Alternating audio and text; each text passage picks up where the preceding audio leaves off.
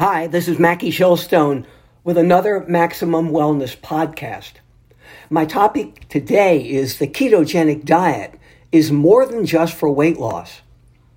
The May 2021 issue of the online peer reviewed journal Nutrients provided an excellent narrative review of the ketogenic diet from researchers in the Department of Biology at Western Kentucky University.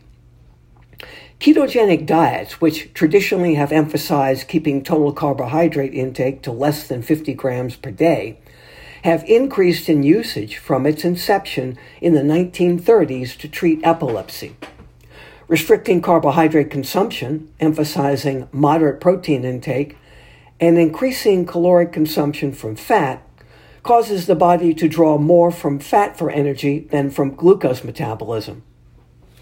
According to the nutrients research, the potential health benefits of the ketogenic diet, a narrative review, recent studies utilizing a low carbohydrate, high fat diets, such as the ketogenic diet, show promise in helping patients lose weight, reverse the signs of metabolic syndrome, reduce or eliminate insulin requirements for type 2 diabetics, reduce inflammation, improve epigenetic profiles, alter the microbiome, that's in the GI tract, the microorganisms, improve lipid profiles, supplement cancer treatments, and potentially increase longevity and brain function.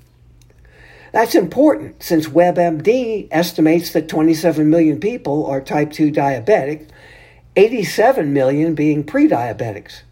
In addition, the Centers of Disease Control and Prevention, the CDC, says that almost 40% of adults around um, uh, and, and around 20% of American children are obese.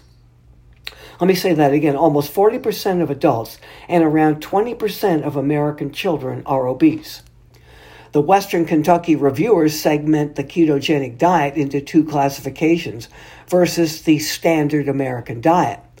The therapeutical keto diet's caloric distribution is 5% carbohydrate, 5% protein, and 90% fat, while the standard keto variation is 5% carbohydrate, 20% protein, and 75% fat. The standard American diet is roughly 55% carbohydrate, 15% protein, and 30% fat. The researchers point out that ketosis is normally achieved through either fasting or carbohydrate restriction. It's important to clarify that a low carb diet typically refers to a diet with an intake of somewhere between 50 to 100 grams of carbohydrate per day. However, although this is a lower amount of carbohydrate than the standard American diet, it's not low enough to enter nutritional ketosis. Only when a patient restricts carbohydrate intake to less than 50 grams per day will the body be in will the body be incapable of fueling the body from glucose and will switch to burning fat predominantly. The areas of focus by the Kentucky investigators centered on the effects of the keto diet on the microbiome, as I said, the intestinal bacteria, epigenome, that's changes on the top of the genome which modify gene expression, diabetes, weight loss, cardiovascular disease, and cancer. The microbiome is composed of trillions of microscopic or- organisms housed in the intestinal tract, supporting 70% of our immune function. While there is limited long term data on the effects of the keto diet, based on the various studies, many predict that the diet will positively affect the microbiome by increasing the Bacteroides uh, and the bifidobacteria species associated with improved health and decreasing micro microbial uh, species known to increase health risks, comment the reviewers. As for the epigenome, our heritable markers, it's suggested that by changing our environment to a more favorable status, we can affect our genetic predisposition to heritable disease risk. According to the reviewers, the benefit of the ketogenic diet might also go beyond treating existing disease and instead help prevent chronic and degenerative disease. From a weight loss perspective, the keto diet, uh, or the keto dieter, I should say, should be followed under the direction of a primary care physician due to the potential complexity of the individual's current medical status. The researchers point to a long term, 56 week ketogenic study of 66 obese people with a body mass greater than 30, which is obese. They, it was determined all patients were instructed to eat less than 20 grams of carbohydrate in the form of green vegetables and salads for 12 weeks, and then they could increase the carbohydrate to 40 grams per day for the remainder of the study. The weight and body mass index of all patients decreased significantly. More interestingly, comment the reviewers, the patients were advised to maintain a state of nutritional ketosis, and they were able to show continued decreases in both body weight and BMI, body mass index, throughout the body. The CDC says there are currently in the United States uh, an estimated 30 million diabetics, 84 million with prediabetes, which I've said before, which predicts that 45% of Americans are either diabetic or prediabetic.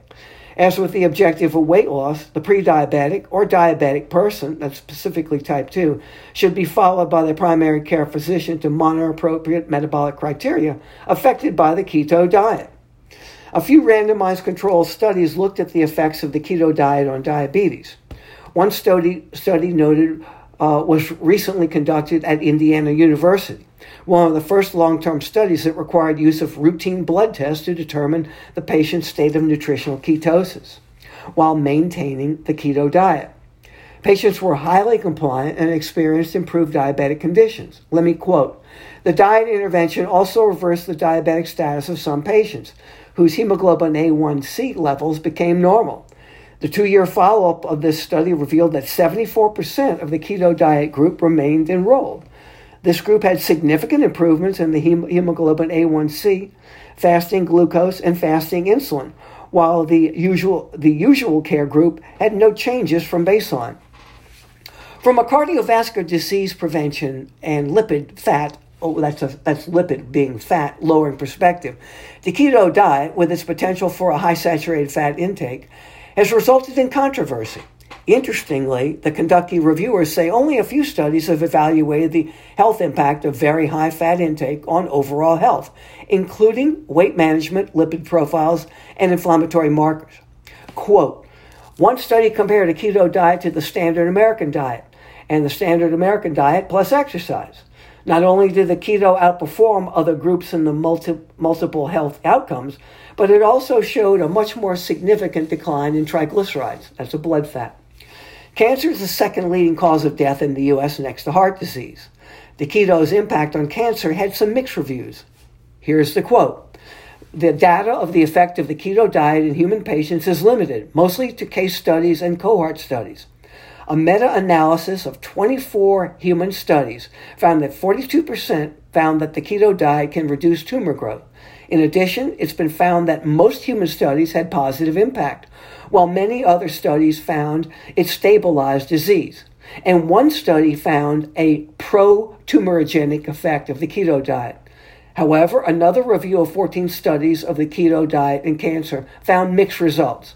So you see, I, there's a lot of mixed information about cancer.